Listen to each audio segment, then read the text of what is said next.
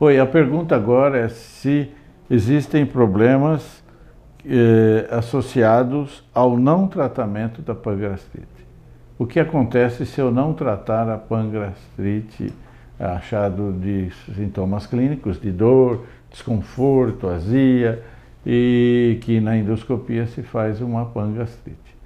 É, o tratamento da pangastrite em geral é o uso de bloqueadores da bomba de próton, aí o omeprazol, existem várias é, é, medicações disponíveis hoje em preço bastante acessíveis, e mais algum remedinho que possa melhorar a contratibilidade, tipo é, é, ondacetrona, que são remédios que melhoram o esvaziamento gástrico e esses doentes, em geral, é, têm boa resolução.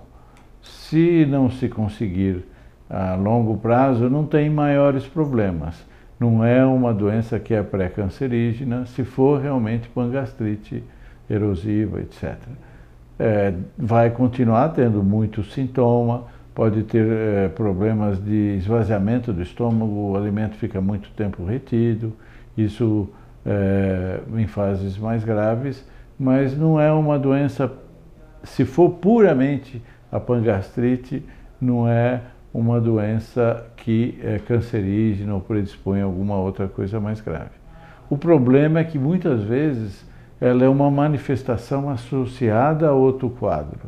Então nós temos que descartar outras doenças que podem estar associadas à pangastrite.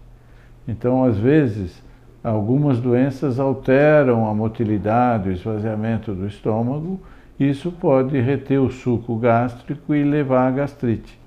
Então, na verdade, está se tratando a gastrite, mas existe um outro problema associado. Então, nós temos que excluir outros problemas motores para poder é, ficar tranquilo que é só pangastrite.